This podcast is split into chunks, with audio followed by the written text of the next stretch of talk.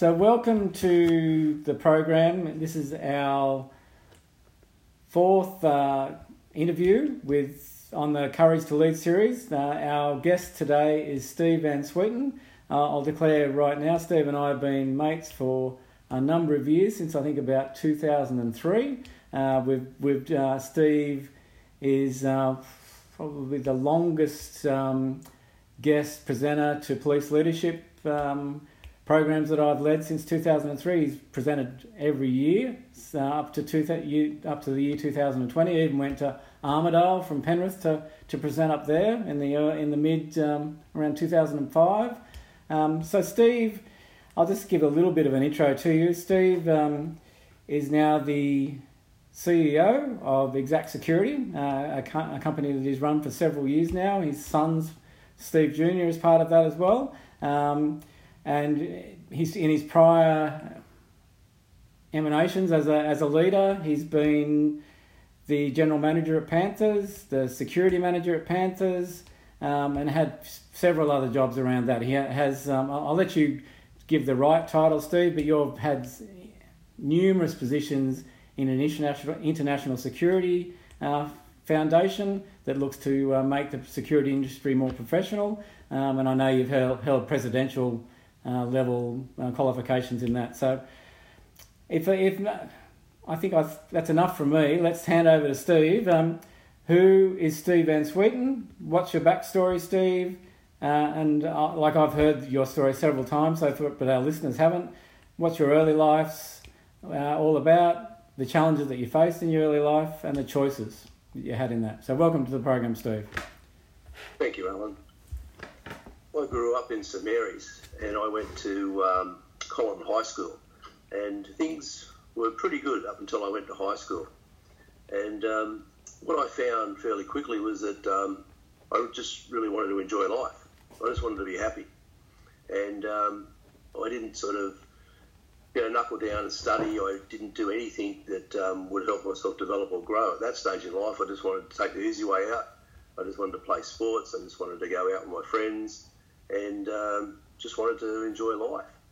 And um, it really didn't stand me in good stead because by the time I went through high school, um, I um, had to make a decision what I wanted to do for a career. And um, my father said to me, he said, look, you need to get an apprenticeship.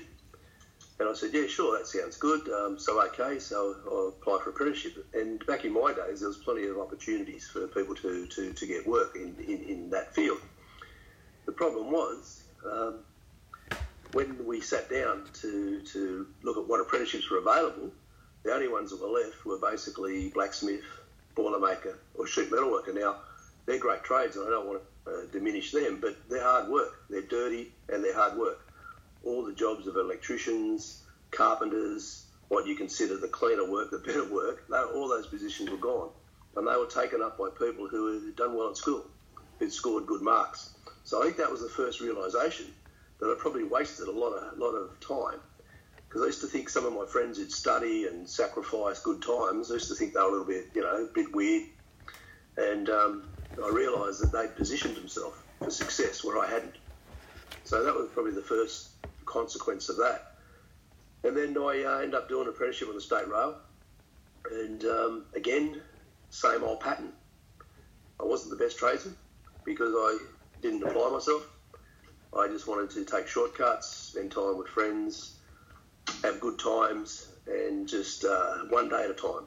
Just enjoy life today. Don't worry about tomorrow. We never know if tomorrow's going to come. And just it's all about just uh, having a good time. And uh, so after uh, about four years in the apprenticeship, I ended up. Um, I met my wife. I married my wife. I became a tradesman. And um, I remember one of the early days, one of my wife's biggest concerns was that when she spoke about the future, I'd say, well, don't worry about the future. Let's just live for today. And again, as a very selfish young man, it was all about myself. Uh, even though I had a wife, uh, it was all about good times and not sacrificing, not working hard, not applying myself. So um, basically, that was that was sort of very much the same pattern uh, as a young as a young tradesman my wife and I made a decision that um, when we had children that she would stay at home because she obviously wanted to give the children the best upbringing and to be the type of mother that was always there. But that didn't pay the bills, unfortunately. So I had to go and get a job. And uh, so I got a second job. I got a second job at a place called the Cambridge Tavern at Fairfield. And that was a job as a bouncer. And in those days, uh, the the best bouncers, if I could say that, were probably the hardened criminals because it was a very much a different game then than it is today. And there was no security licensing, so you didn't require a license at all. All you needed to do was obviously have the, the criteria that a good bouncer needed. Mm. So, um, so yeah, so I worked a second job for, for, for, for many, many years. And then um, an opportunity opened up at, uh, at Stallions at Parramatta. And um, when I applied for that, I thought, well, okay, obviously I, have been a leader, I've been a head doorman, I've been running a crew of men. But um, again, you realised once I went to Stallions that uh, it wasn't leadership at all. It was just a, a, bunch of guys having the best time you possibly could have in, in, in that environment. So the interesting thing was Steve Bowden was an ex-Newtown footballer, and he owned Stallions at Parramatta. His manager hired me, and um, after one night, Steve Bowden called me in the office and he said, "Mate, I don't want people like you working here." And I said, "What?" And he said, "Mate, he said um, I've spent millions and millions on this place, and I don't want people like you here. You got a bad reputation." And I said, "Look, I've only ever done what people have asked me to do. People pay me. That's what I did." Mm. And, um, and I said, "Look, I tell you what," I said, um, "I don't like that. I, I'm looking to better myself. I'm looking to do better in life now." And um, you tell me what you want, and uh, I'm sure I can do that. So he said, all right, I'll give you a chance. He said, I'll give you an opportunity.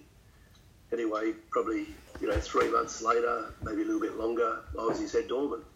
And that was probably the first, the real first look at leadership because they had a team of 20. So, um, but again, um, great opportunity, great opportunity to, to make changes in your life, position yourself, but the same thing again. I got caught up in living for the day, enjoying the time with your mates, staffy, staying back, long hours, long times, which put a lot of pressure on my wife and my children. Yeah. So um, that was really the, the, the, early stages. But the key thing for me was that I just didn't learn. I just didn't learn. I um, I kept making the same mistakes over and over and over again because I think, looking back now, I was just very selfish.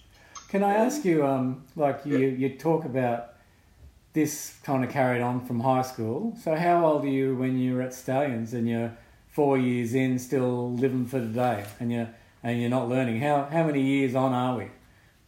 Well, I went to Panthers at 32 years of age, so that would have been from probably 27 to about 31 and a half years of age. So at, at Stallions, it wasn't a it wasn't a young 20 year old that I started the change. Yeah. Okay. I think um, that's what I love about your story. Uh, it's never too late, um, really, uh, and I and I like how honest you are. So so right, we're still we're four year, four years at Stallions, and, and we're we're up to now. Okay, and then um, I had an opportunity to uh, to work at Panthers because a friend said to me that. Um, they were looking for security operatives, and I stopped working for a little while because I wanted to focus back on, um, you know, my wife, my marriage, and my children. So I stopped uh, for uh, a short period of time from Stallions, and I had an old uh, motorbike. It was a 1942, um, uh, what they call a Waller, and um, the motor had blown up, and I needed to get that bike back on the road, but we didn't have the money. So a friend said to me, he said, "Look, just come and work um, six weeks up to Christmas. You'll get the money for your bike." And you know you'll get it back on the road. And I thought, yeah, absolutely. Otherwise, it's going to be off the road for a long time. Yeah.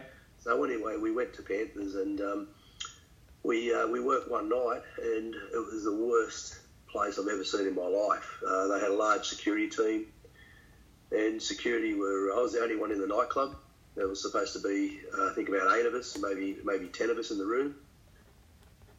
Anyway, um, there was no one else in the room, and I looked around. There's several fights that you had to jump in and break up yourself, and uh, it was extremely risky. And um, one of the supervisors were upstairs, Mary. She came down, and I said to her, "Mary, what's going on?" where is everyone? She said, I'll show you, Steve. Come for a walk. So she took me upstairs, and there was guys sitting at the bars drinking Crown Lagers, and they were the supervisors. And then I said, "You're kidding." And uh, I said, "They're on a break." And she goes, "No, they're not on a break." She said, "They can come up and have a drink whenever they want." Yeah. I said, "You're kidding." And then we went for. She said, "I haven't finished," so she took me outside, and uh, we went up. There was a Kombi van, and I had the curtains drawn back, and she knocked on the on the window, and the curtain opened up, and they peeked out, and they opened the door because they could see it was Mary. And you've got a whole lot of security guys sitting in there, um, you know, drinking beer, playing cards. There was even a bong on the table, Mm. and um, that was that was it because there was no accountability, there Yeah. was no leadership. And when I said to Mary, how, how can this be? How, how does this happen? You've got duty managers. She said the duty managers are so scared of some of the people, the clients that are coming to this venue, that they don't say anything to security. They don't report security. So security just run their own race. Yeah. And um, so the security manager was an ex-detective, and um, he had a meeting on the Wednesday night. So I worked the one night, and we had the security meeting. And then he said, "Oh, okay." At the end of the meeting, is there any general business? And I'm sitting there thinking, "Will I? Won't I? Will I? Won't I?" Right. Um, and I'm thinking, I need to say something. Will I? And I'm thinking, well, because there's a bit of fear. Yeah. There's a lot of security guys there. You hadn't worked with them before, you know. You thought, you know. So um, in the end, I said, no, no, I, I need to say something. So I said, uh, yeah, and I put my hand up, and he said, yes, Steve. So I said, look, I just got to say, this is the worst place I've ever worked at in my life, you know. And um, and he, he went, oh, the whole room, everyone turned and everyone looked at me. And he said, oh, why is that? And I said, well, I said, um, hey, we've got blokes sitting outside not doing their job, blokes sitting up here not doing their job. I said, but let's take it offline, Tim. I'm happy to tell you. You know, I said, I just, I don't think now is a place for me to go into that. Mm. And and the looks that I got, I can tell you now, mate, if looks could kill, I would, I would have been dead a hundred times over. Yeah. But um, you know, again, I just felt that you know I needed to say what I needed to say. Otherwise, I couldn't have worked there. I couldn't have kept working in that environment Yeah. and um, and not not have said something. So when the meeting was dismissed, Tim said to me, he said, "Oh, can we chat?" And I said, "Sure." And Tim said, "Look," he said, "Mate, I actually know what's going on." He said, uh, "I've been an ex-detective. I've got no no idea about crowd control or, or, or real leadership with, with security men." He said, "I need a good supervisor. Can you can you help out? Can you be my supervisor?" And I said, "On one condition." That you give me the, the authority and the autonomy to, to, to run it the way I need to run it. And he said, Absolutely, you've got it. And um, look, I was um, very much uh, a hated man. Some people said to me, "Hey, Johnny, come lately." Some people said, "Hey, you're a, you're a dog." Mm. But you know, I, I you know I said, "Oh, "Well, you know, if you think that, we can we can sort that out any way you want." You know. Yeah. Um, I said, "But things are going to change, and if you don't want to change, um, then you need there's a door, and there's opportunity for change." So anyway. Um, Six months later, I was a supervisor. We turned that place around. We turned that place around. We got rid of what I call a lot of the plastic gangsters. We got rid of a lot of the guys that were assaulting people and whacking people. Uh, we built a capable security team.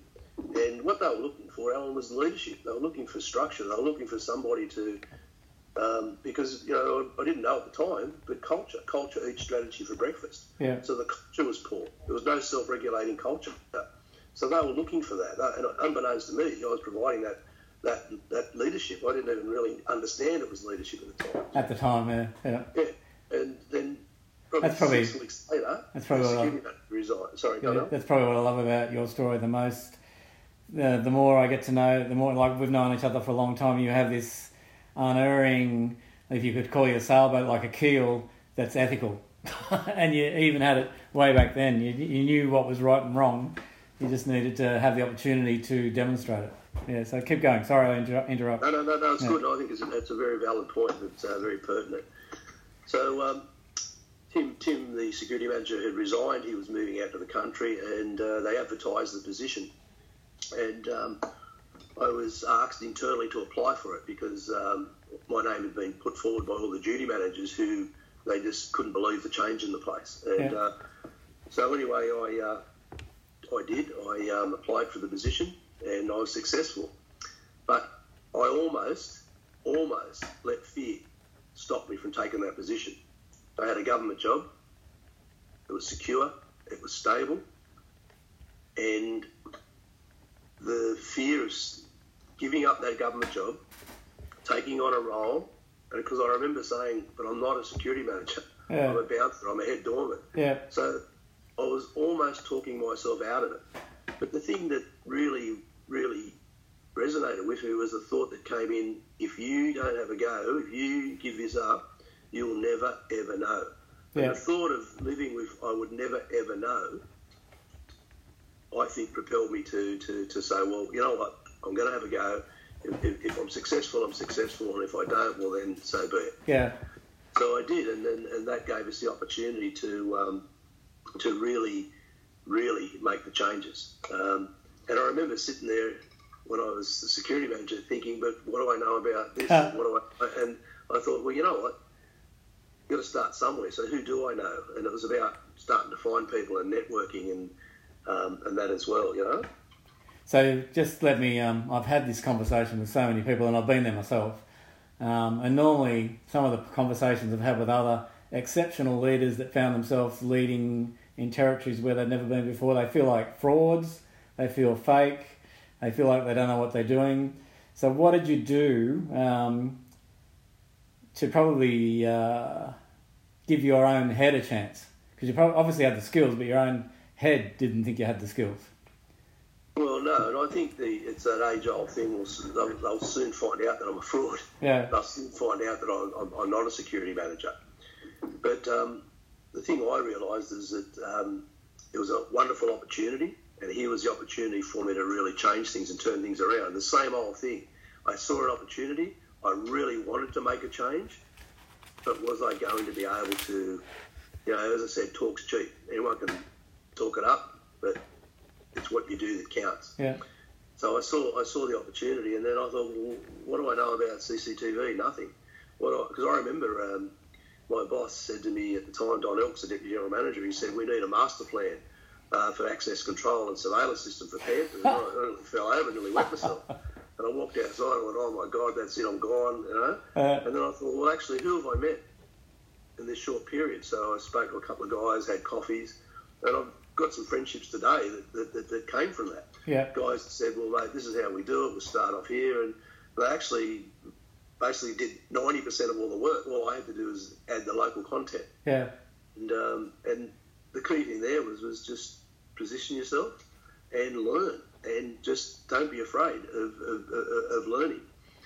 And um, so I identified all the areas I thought I was weak at. And it was basically everything in, in security management Yeah. because all I really had was experience of being a head doorman, a doorman.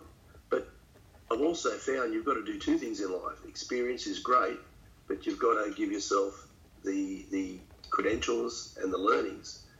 A lot of people have the credentials and the learnings, but they don't have the experience. And a lot of people have got the experience, but they don't have both. Yeah. So you've got to really look at it from both angles. So that's what I did. I just made sure that I I spent every working um, hour on learning how to develop and grow. I went to seminars. You mentioned the security organisation, which is ASIS International. Um, I became a member of ASIS International. That's the preeminent security society in the world with over 40,000 members. And again, I met some wonderful people who uh, were very senior and uh, they were mentors. And I wasn't afraid to ask questions. I not wasn't afraid to say, "Well, look, I really know nothing about this. So if you, were- you if you were doing this um, and you had this, what would you do? How would you do it?" Yeah. And uh, some great people would say, "Well, mate, this is what I do. This is what I do." And it was a little bit like a um, a menu. I could pull from that item, and I could pull from that, and you could add the local content and what you were learning, and you could put that into play. Yeah. Yeah, so um, so that was really good with ASIS International uh, to, to, to help me develop and, and, and help me grow there. Yeah.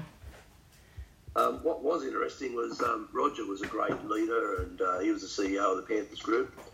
And Roger was a great mentor to me. Um, um, but I remember Roger, he uh, called me one day and he said, Steve, uh, can you come over and see me? I said, certainly. And you go over there with a little bit of Yeah.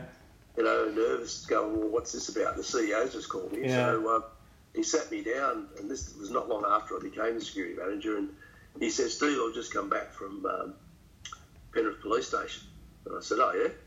He said, yeah, I had a meeting with the crime manager and I had a meeting with some detectives up there, and they said they wanted to share some intelligence with me in regards to uh, the security manager. I said, ah, yeah. And he said, well, mate, he said, um, they told me a few things, and uh, I said to him, well, you know what, he's already declared all that to me, and he said, there's an opportunity for him to change his life. And, um, and I, I'd like to make clear, it was not that I had done anything personally, it was more about associations, riding motorcycles, riding motorcycles, you know, with, with, with guys that were in outlaw clubs and and then guys I'd worked with over the years. You know, I know some uh, let's call them colourful characters. You were running their doors, you were running Yeah. their venues. So it wasn't so much what I'd done, but it was kind of guilt through association. Yeah. What was interesting, the licensing sergeant at the time, he'd applied for the job at Panthers. So I would just wonder how much Oh wow. of, of what was said was because of sour grapes. Wow. Okay. But the good thing, the good thing about Roger Cowan was Roger said, you know what, he's the best security manager we've had. He's been the only one who changes around. He was upfront. He was honest with me about his background. He said, so as far as I'm concerned, until he does the wrong thing by me or Panthers, he stays. So can I just can I just stop you there? So like I've, I've heard your story so many times, but I don't think I've heard what you just said there. That you actually declared to Roger, the CEO of Panthers, who was an extremely influential man, um, that your backstory. Yes. Okay. So Probably, probably perhaps- not in as much detail um, as, as he was told by the police. Yeah. I certainly, I certainly did, did declare. So do you want to um, probably want to like like I've known you as I say I've known you for a long time. You're always impeccably dressed, um, but I know I have seen you in a t-shirt a couple of times, um, and you're a, you're a big, very fit man, probably six foot two, three, uh, at least sometimes up to 100 kilos heavy, all muscle, and your arms are fully inked, aren't they? correct. Yeah. Yes, so correct. yeah. So um, so first impressions by some would would would not be not be positive. Um, so it's a uh, so I kind of take it my hat off to you every day um, that you have lived that and turned that around. Um, so and I think our listeners wouldn't know that. So and that's what's so special about you that you're so honest with Roger about that that he went to bat with you. But I think what's important what is what comes next. So tell me what comes next. Yeah. Well, um, I think the thing there is we're able to sort of really make huge changes at Panthers, and um, that, that was that was rewarding. And uh, the good thing about Roger was that um, I never once had to ask Roger. You know, uh, he'd say, "Are there any seminars you want to go to?" When I got involved in ASIS International, I, um, I was asked to represent Australasia in an international security and gaming council. And uh, Roger made encourage me. In fact, Panthers paid for uh, one, sometimes two trips a year to go to Las Vegas. He, they even paid for me to spend six weeks in Las Vegas on a, on a study tour. Yeah. And so Roger was always always encouraging you to, to develop and grow. And the other thing, you know, never once had to mention um, salary because every time Roger saw that you're growing and adding more to the business, he'd come back and say, well, look, we'll uh, reward you a little bit more, look after you a little bit more. So Roger was great like that as well.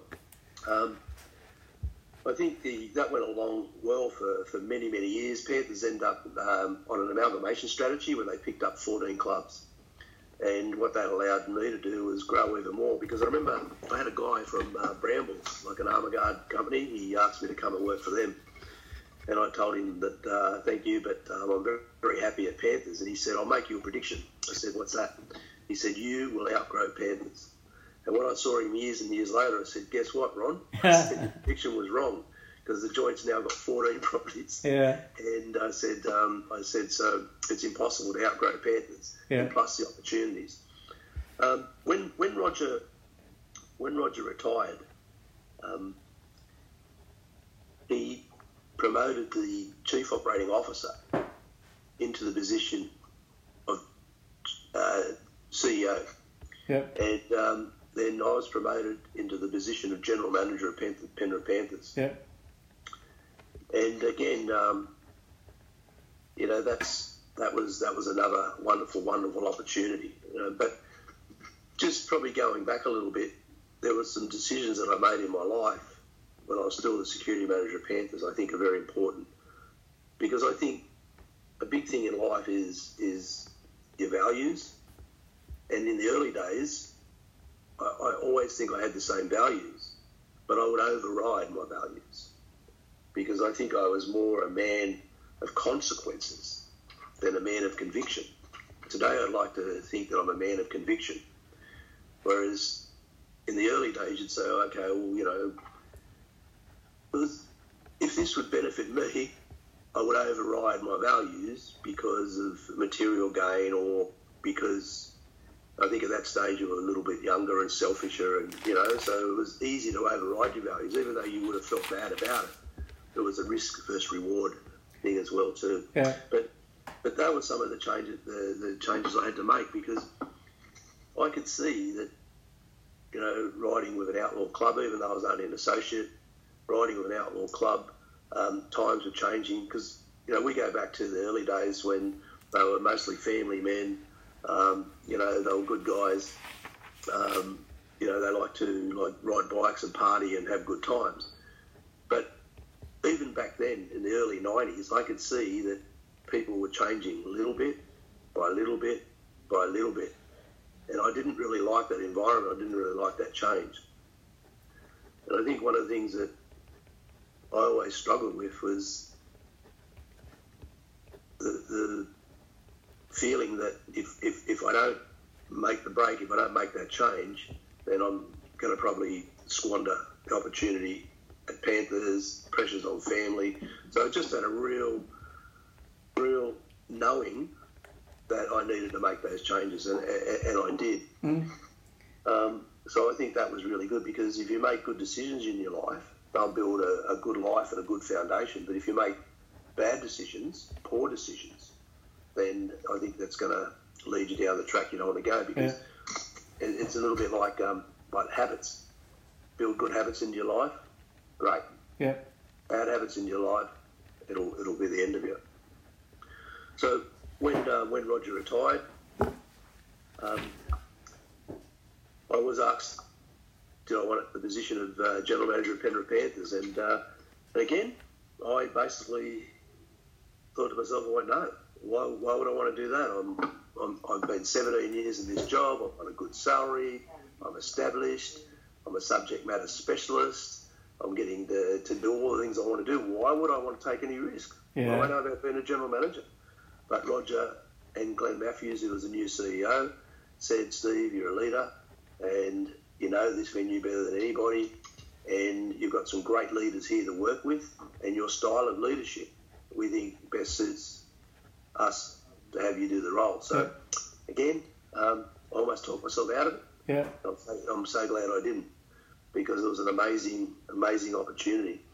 But what that highlights too, Alan, you'll recall when you were the inspector at Penrith and you were given the portfolio of reducing the assaults of Panthers. Yeah. And it just highlights the mindset um, where I was at because we were held up around Australia as the benchmark came to security management and and um, and even uh, Ben Fezcek, who was your um, uh, the local area commander at the time, and you know Ben was a was, a, was I like Ben. I got on really well with Ben. He'd be a hard, real hard guy at times, but even Ben said, "Look, Panthers are the best, mate." I, remember, I think Alan, in the conversation, Ben hmm. said to you when you were given the portfolio to reduce assaults, he said, "Oh, look, Panthers are the benchmark, and I don't think you can do much about that." And that was a red flag to you, wasn't it? Yeah, yeah, yeah. Yeah, yeah that was a red flag to you. But I probably, I probably, um, um, I might just clarify that for the listeners. So, at that time, inspectors of police were given a crime portfolio, and my portfolio in Penrith was assaults. So when I researched where were the greatest amount of assaults per month in New South Wales, it was Panthers. um, so I thought, oh my God, what am I going to do about this? Um, and and this is where the analogy that Ben Fezcek's talking about and you're talking about, Steve, is um, just for the listeners. Steve Van Zwieten, our guest today, as the security manager, had the best system I have ever, ever seen for security. Like any, every, say, say that they had 20, Panthers had 20 assaults in a month. Steve would review each one of those 20 assaults on CCTV with the security guards involved and critique it and improve it. Police don't do that. Any police don't do that now. um, no one does that now. So it was it was it was the benchmark for how to manage and review, but the numbers were not acceptable. No, no, yeah. no. That's a good point. But it's interesting because my thinking was, well, we're the benchmark and we've got these systems and we've got these procedures, so there's nothing we can really do.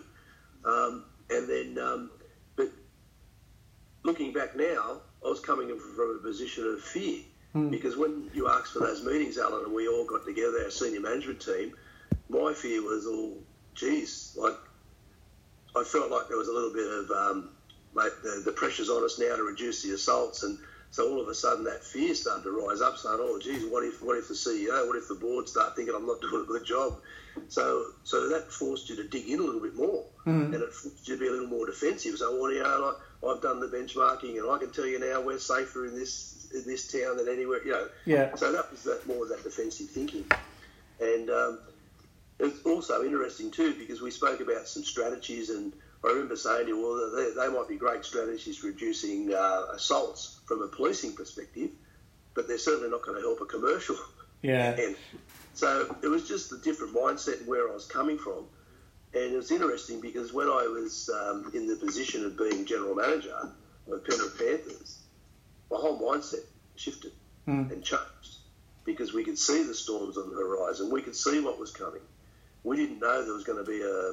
Uh, we didn't know the name of the the body, but it was called ALEC, Alcohol Licensing Enforcement Command. Yeah. And I can tell you now, those guys took no prisoners Yeah. when it came to coming into venues and whatever. The old days of licensing police and working together, those, those were gone. They were reg- regulators and they were in there to enforce.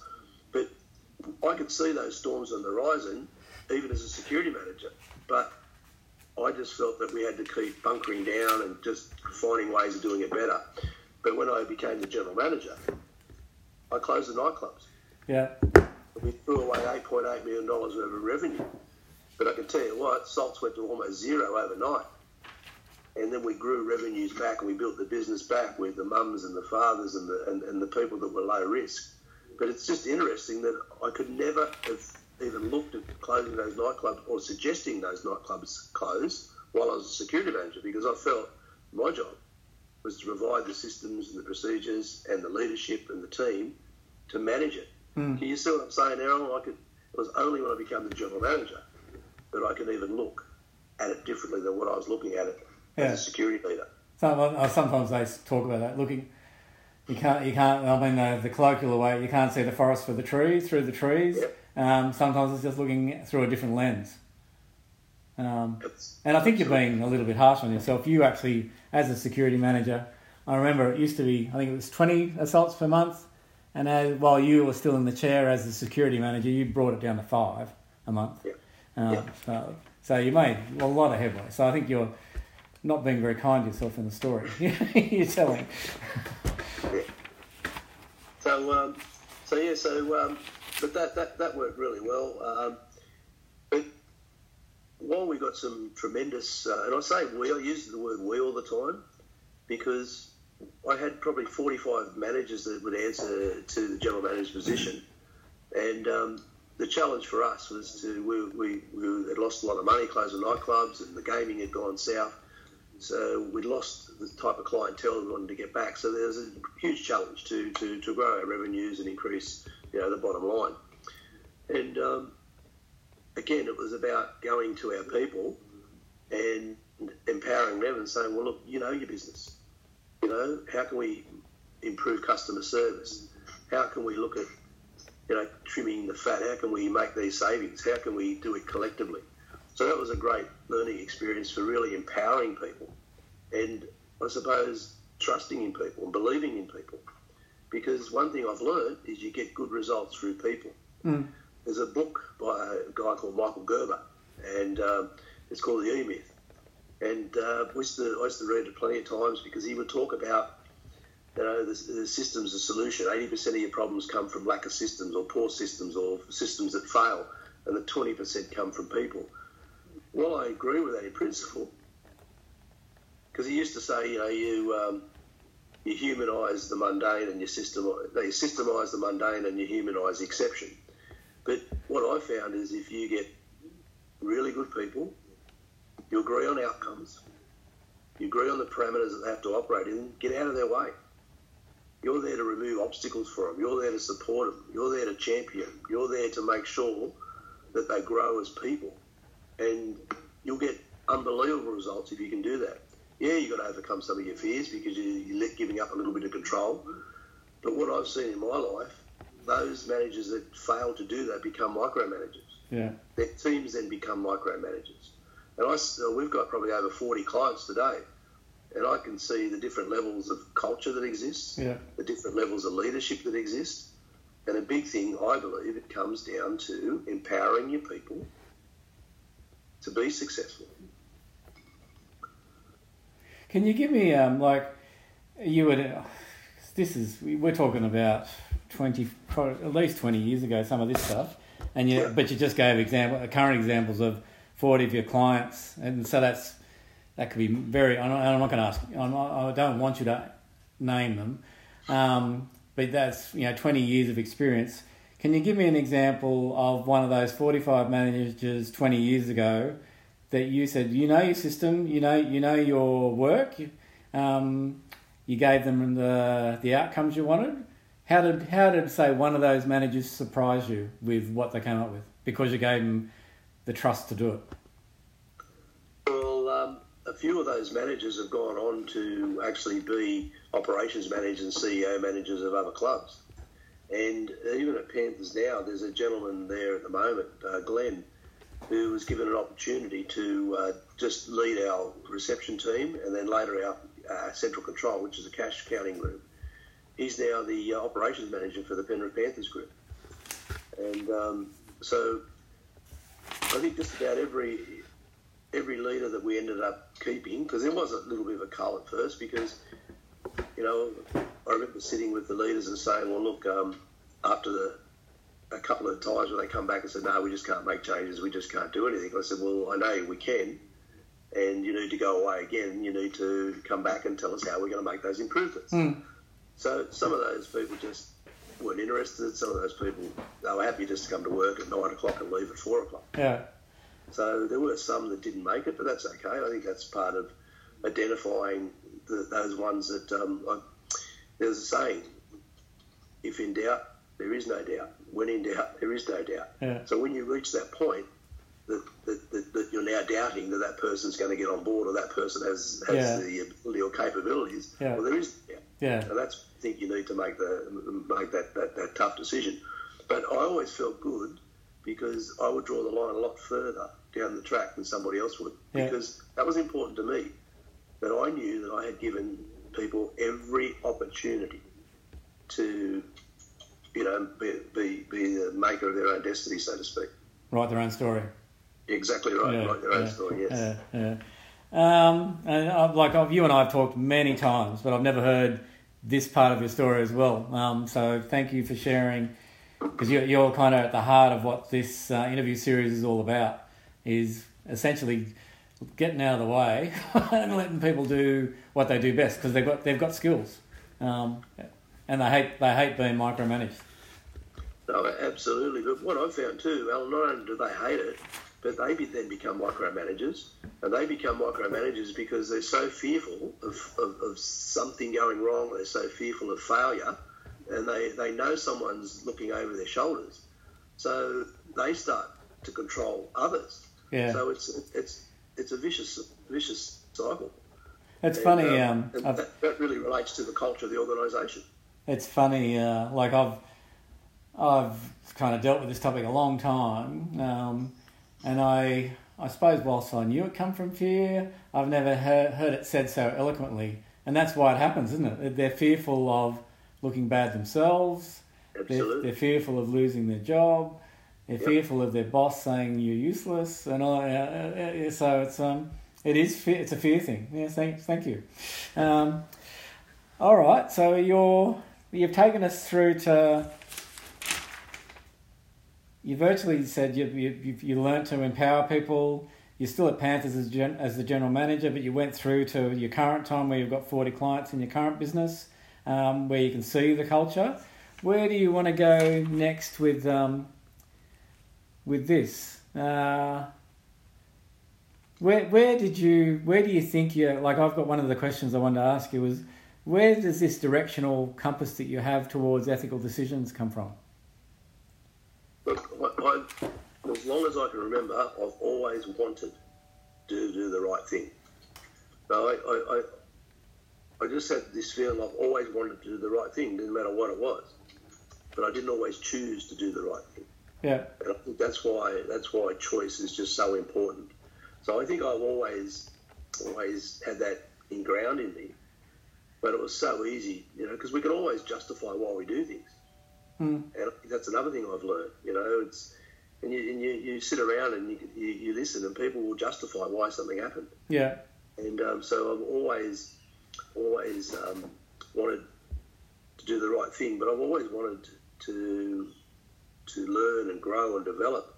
But what held me back was choosing, I suppose, pleasure over pain. You know, we say we, we run from pain and run towards pleasure, but um, it was only when you probably got a little older, dare I say, a little wiser, Yeah. that you could see that it was up to you. It wasn't up to anybody else. You Yeah. were the one that needed to actually do it because, you know, as I said, talk's cheap. Anyone can, can, can say that, anyone can talk that, but you actually have to do it. You have to put it into play. And you've got to make sure that every single thing you do takes you towards success. And if there's anything that doesn't take you towards success, you identify it real quick and you chop it out Yeah. because you know I've known a lot of really good people, really intelligent people, but I shake my head because it's like chasing shiny objects. Yeah. They'll see something over there and they'll go right, that's it, and they'll just put a hundred mile an hour into that, and they'll get there and they'll go oh, so it might be what they want, and then they'll turn around and they'll see another shiny object and they'll race over towards that. Yeah. I think you've you've really got to know what your values are, and you've really got to stick to your values because your values drive behaviour. Yeah. And um, that's that's one thing I think is really important to me is that you know I, I talk about integrity.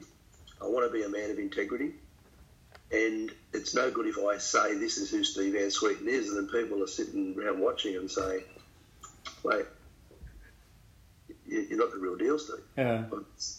And that's why we have a little bit of a laugh when someone who knows me, they- they'll say, um, they'll say, oh, I ran into someone who knows you. They said they knew you. And I go, yeah, Yeah.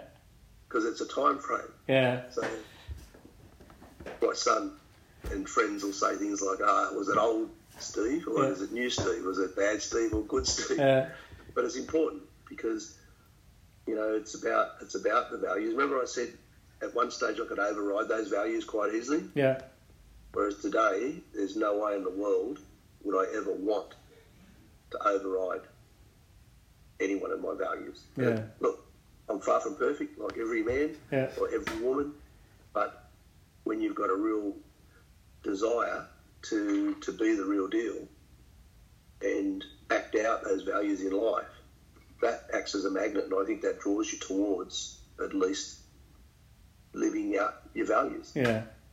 Can I ask? Uh, uh, you don't have to answer this, but um, how old are you now? 65. Sixty-five. Um, and would you agree you're probably in the probably the, the best physical condi- condition you've been um, in your life? Uh, I don't know about best, but I've certainly maintained um, what I think is a is a very good physical condition and health and, and that as well too. Like you, know, you just can't maintain uh, um, you know some of your skill levels, especially you know like with, with, with the boxing and the kickboxing side. You can't maintain some of those some of those skills. And then same as even with your strength training, you can't maintain the amount of strength you had, say, like when I was 45 or 55 or 60. But but yeah, um, yeah, I, I feel pretty good. Yeah. And I mean, uh, why I, uh, why I wanted to highlight that for our listeners is um, you can tell, you can just tell the passion, the conviction. Like you're not a you're not a tired tired old man. You're you're still going strong, uh, and more more more than strong. So You you still train four or five days a week because I think again, you know, that's a big part of you know if you get your you know your physical side right, where you, you eat well and you train and you, you feel good physically. I think that's a big part of getting your mental condition right as well too. Totally, totally.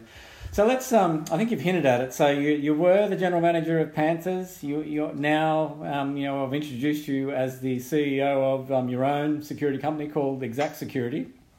Um, do you want to summarise how you went from one to the other, um, and how you got there?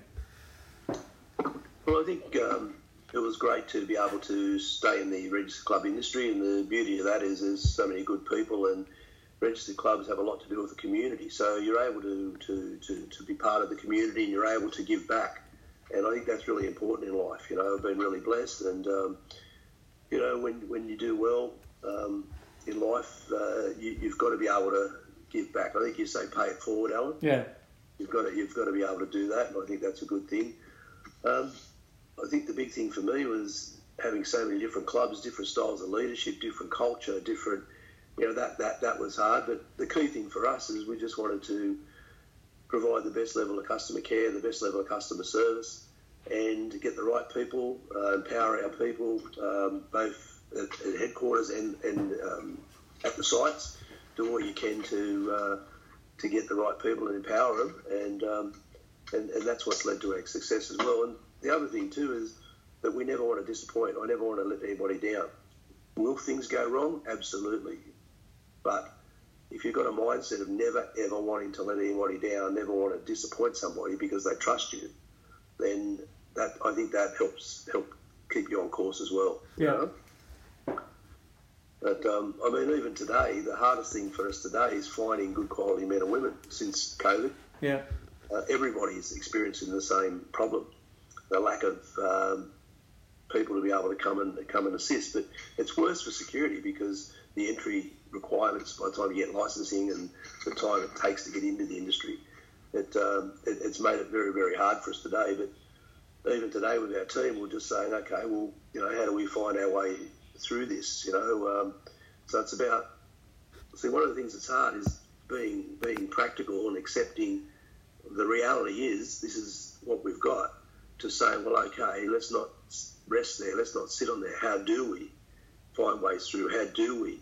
Yeah. Uh, you know, and, and that's the challenge because you know it's no good not understanding the, the limits of, of what's in existence at the moment, but also too you got to be careful you don't rest on that.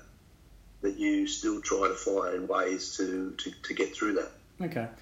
One thing I might, I might just I, I, I take you back to that question I asked you. How did um, how how how did you transition from general managers at Panthers to the CEO of Exact Security? Was that an easy transition, or how did you do that? Um, it, it wasn't easy because again a mindset of well, you know, you've had fourteen hundred people at Panthers, and now you're uh, opening a business with um, a small number of people. So the mindset was, well, if I can do that, I should do this job standing on my head. Mm. And that was that's not the case. That was not the case. And um, it was probably a harder harder gig because it was it was a whole lot of um, you had to replicate everything you did in numerous places. And the big thing we found is if we have a true partnership with our clients, we can get excellent results. If we have a uh, relationship where they just expect compliance, well, we're going to get average at at best good. You're not going to get excellent results. So um, that's the thing I found hard. You know, when, when I was at Panthers, you had a lot of um, control, control over your budgets, you know, control over your negotiations, how you prosecute your case for your for your budget.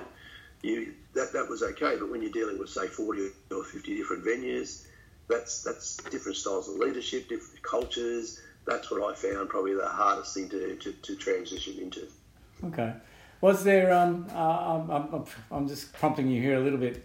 How did you start your business?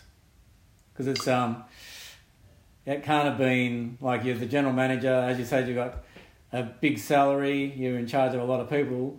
You start your business essentially on your own, and you got to Yeah. you got to build that. Well, what what uh, what happened was um, when I was the general manager at Penrith, um, we had a we had a guy that came in as a chief operating officer, and he's a really good guy and he's a great guy and all that, but his leadership style was completely different to mine, and uh, he was put in between the CEO and myself. So after a period of time, I went to to that gentleman, and I said, mate, I just can't work under you anymore. Um, your leadership style, um, I just I just can't do it anyway, and he said, "Well, you what do you want to do?" I said, "Well, I said I I, um, I want to uh, do another role, which is the chief security and risk officer for the group." So anyway, we spoke to the CEO about that, and um, the CEO at the time said, "No way, that's not going to happen." Um, then anyway, uh, probably three months later, the CEO said, "Well, look," he said, um, "if you went into that role, um, I'd need you to train and mentor a new GM." And I said, "Yeah, sure, that's fine." I said, "But I only want you to sign off on this role if you really believe that this is the role that's going to take us in the future. And he said, yeah, yeah, yeah, yeah. So anyway, um, the new GM came in. It took months to train him and get him ready. And all of a sudden, uh, we're sitting in a meeting, and he's got a paper to bring back nightclubs. Okay. And the room was silent. and I looked, at, I looked at people that were really passionate about gaming had gone up, it increased by about three and a half million worth of turnover Mm. a week, Mm. And the nightclubs have destroyed gaming. Mm. So I looked at some real key people in the room, and not one of them said a word Yeah. because the CEO who was champion and, and he was passionate about bringing back the nightclubs. Yeah. So again, I sat there and said no, and um, you know uh, I was the Lone Ranger. Yeah. And I just said, no, mate, there's not a chance in the world that uh, this is a good decision. Not a chance in the world I can sign on on this. So basically, um, the CEO and I had a chat, and um, we agreed that it'd be a redundancy, and I'd leave. Yeah. So um, that was scary.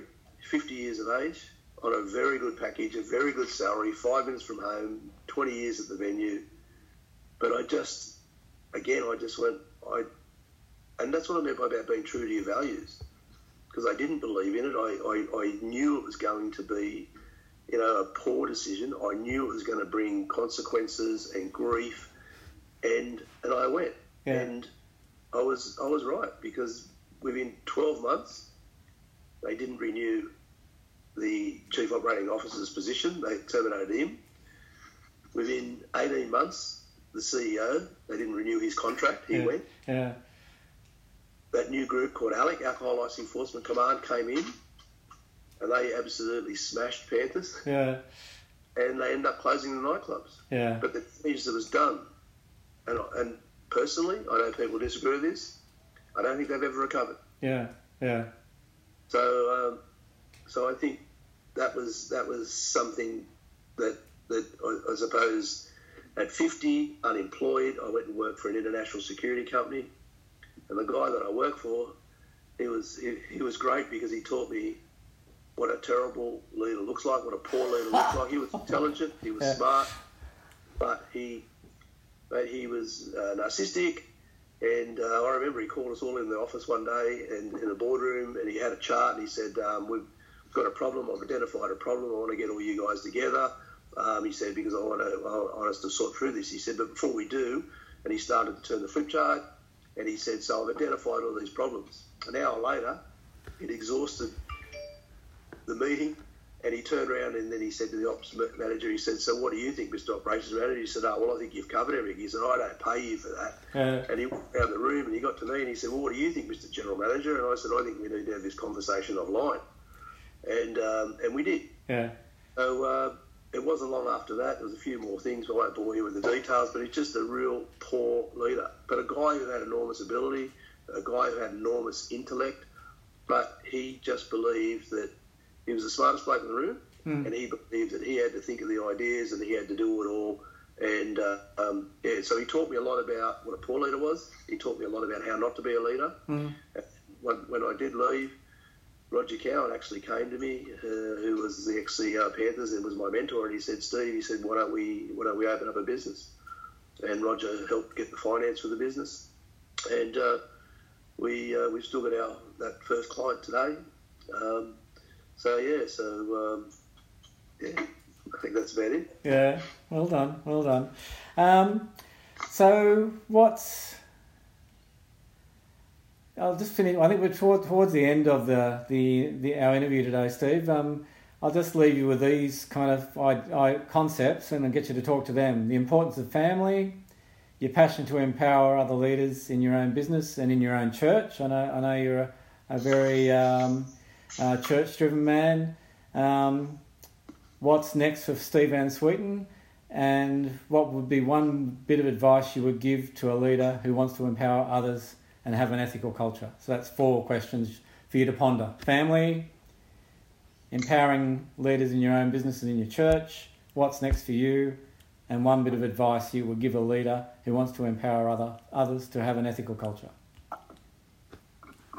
Okay, well, uh, yeah, look, I think family is the most, um, you know, just it's, it's the most important thing in my life. Um, you know, I think that um, we've been so, so so blessed to have a good wife, um, and um, beautiful children beautiful grandchildren, and um, it's it's I think what helped you get up every day there for a long, long time, and and push through. I think sometimes, particularly when I wasn't at the point, where as you could have easily turned it up, you could have easily given up and gone to seek your own selfish pleasures in life.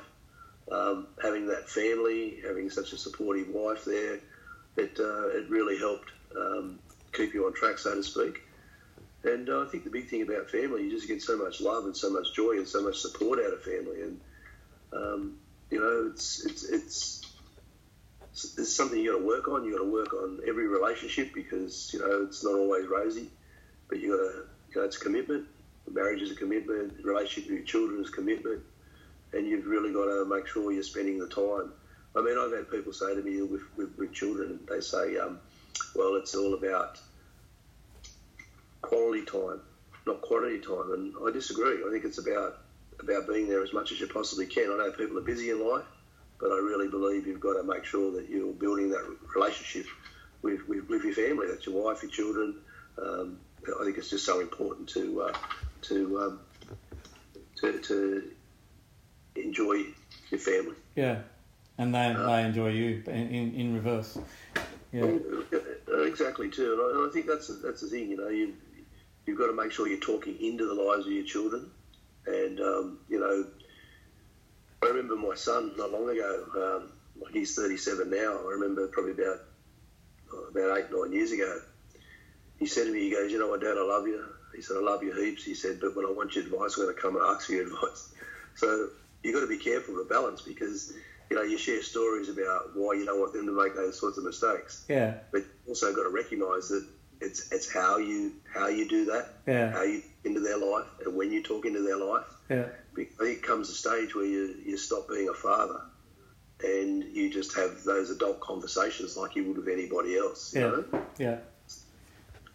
Um, yeah, I suppose um, you know about empowering others. You see, so many people gave me a second chance. So many people believed in me.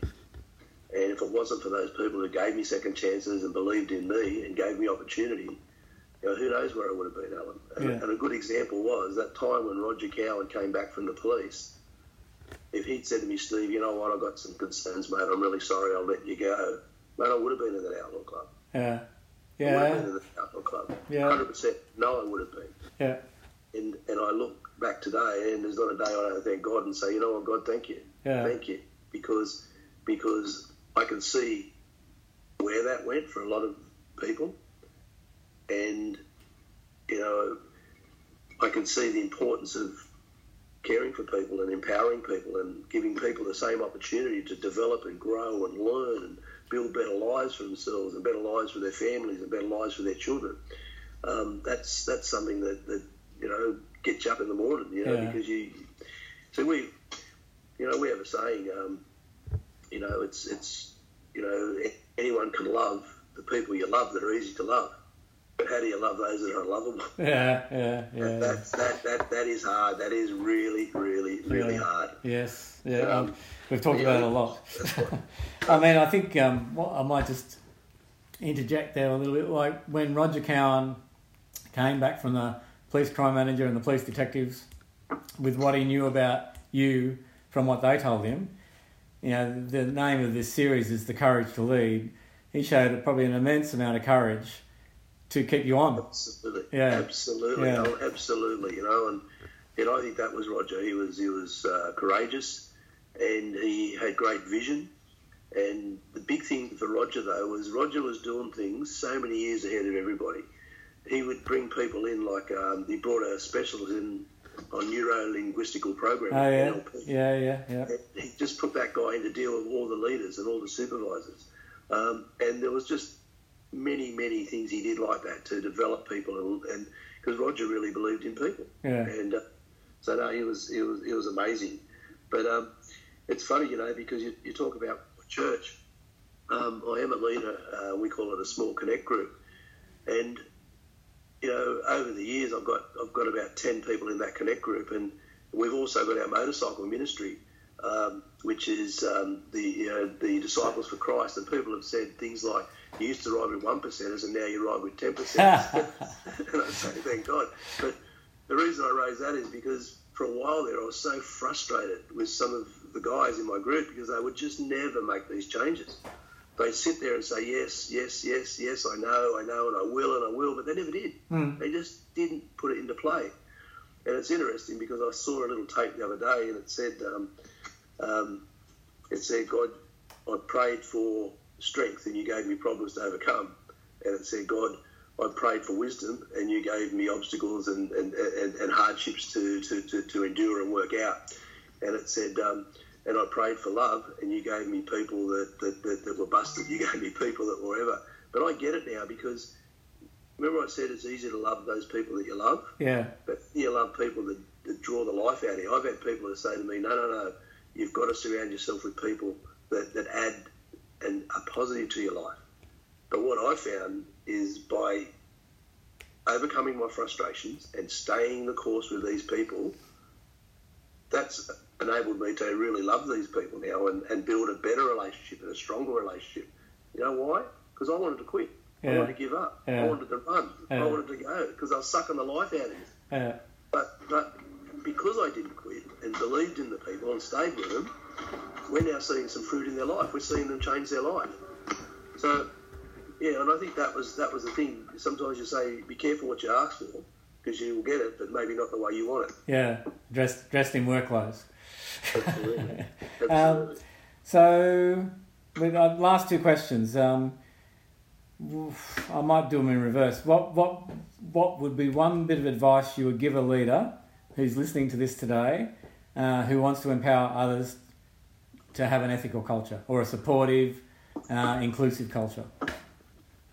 Look, I think you need to um, be the leader. We talk about everything rises or falls on leadership, and you need to take a risk. Take a risk on people. Give them an opportunity. Some will astound you with how well they do, and some will disappoint you. But you've got to be prepared to take that risk. You've got to be prepared to get out of their way, as you say, Alan. Give them the opportunity to succeed or fail.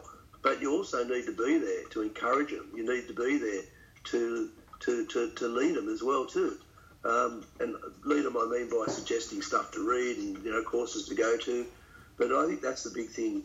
Don't be afraid. Remove the fear, and let people, you know, take the opportunity. And I think the other thing too, what I've learned too, is there's there's probably so much power in fear because if you take it to a boxing ring, fear is something that people conjure up in their own mind, and fear is there to be overcome. But the big thing that humans we all struggle with is is, is the fear of failure.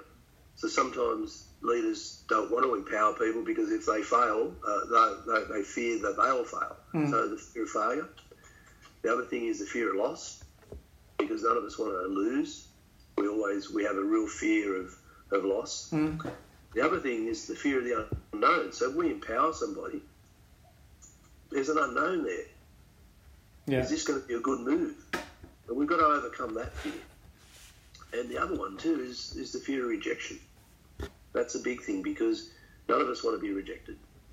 And sometimes people don't realise through leadership they don't have the courage to overcome those fears, to give people the opportunity to develop and learn and grow. So that's probably the, the, the advice I would give Yeah. is have the courage to overcome all the fears that would stop you from investing in people, that would stop you from believing in people. That's yeah, that's probably what I'd. Yeah, what yeah. That, that, that could be one of the quotes I put in your intro. I think that's that's fantastic. Thank you. Totally unrehearsed um, and just off the cuff. So let's the last question. What's next for Steve Van Zwieten? Okay, I always thought when I got to um, 60 I'd retire. Well, that didn't happen. And I thought for sure 65 I'm going to retire. That hasn't happened because I realised there is no finish line. Whatever you're enjoying what you're doing, whatever you're making a difference, um, yeah, what, why stop? I mean, you can you can slow down a bit, and I've slowed down. I've got an amazing team of people who who really shoulder the load day to day. My, my role today is just to support them, make sure our relationships are strong, and make sure that we're performing. Um, remove any obstacles for them and support them. But you know, if I want to want to go for a ride in the morning on my motorbike, I go for a ride. If I want to leave early and go for a ride, I go for a ride. Um, because you know it's important to get that work-life balance. So, you know, if I if I did retire, you know, um, I've heard too many stories of people who retire um, and if they don't do anything. But yeah, for me, while while things are still going okay, um, I, I, can have that work-life balance. Yeah. So uh, yeah, Perfect. Now, no finish line. Yeah, that's I, I like it. So I think that that winds us up, Steve. Um, if I could just um, probably summarise the Steve Van Zwieten story. Um, a man initially who lived for life and, and, and squandered a lot of opportunities. Um, ultimately, probably from 20 through to probably mid 30s, um, and then an opportunity, uh, an opportunity and a bit of faith was given to you a couple of times. Um, then, then you jumped on that opportunity and support from someone like Roger, uh, Roger Cowan. And then you actually kicked a lot of you, you developed yourself you, you surrounded yourself with a lot of um, relationships where you learnt from others when you didn't have the skills yourself. Um, you build on your reputation. You build a really good um, life. As you said you were at the pinnacle of your game after 20 years um, at panthers um, and then you chose another path. You, you had the courage to, to write another story at 50 and that new story is quite wonderful and I think um, one of the things that I loved um, that you talked about was um, how you uh, empower other people to be successful um, and focusing uh, on getting out of their way and let really good people do what they do. Uh, and I think, yeah, and I think that's the gem of it. So. Um, Steve, and I think the last bit was um, while, ever, while, while ever I'm enjoying what I'm doing, there is no finish line as long as I've got a work life balance. So um, thank you, thank you, Steve Van Zwieten. Um, I've really enjoyed our our chat today, um, and um, thank you for being part of our program. No, thank you, Alan. I appreciate the opportunity to share my story. Thank you. Thanks, mate. All the best. Ta. Thank you.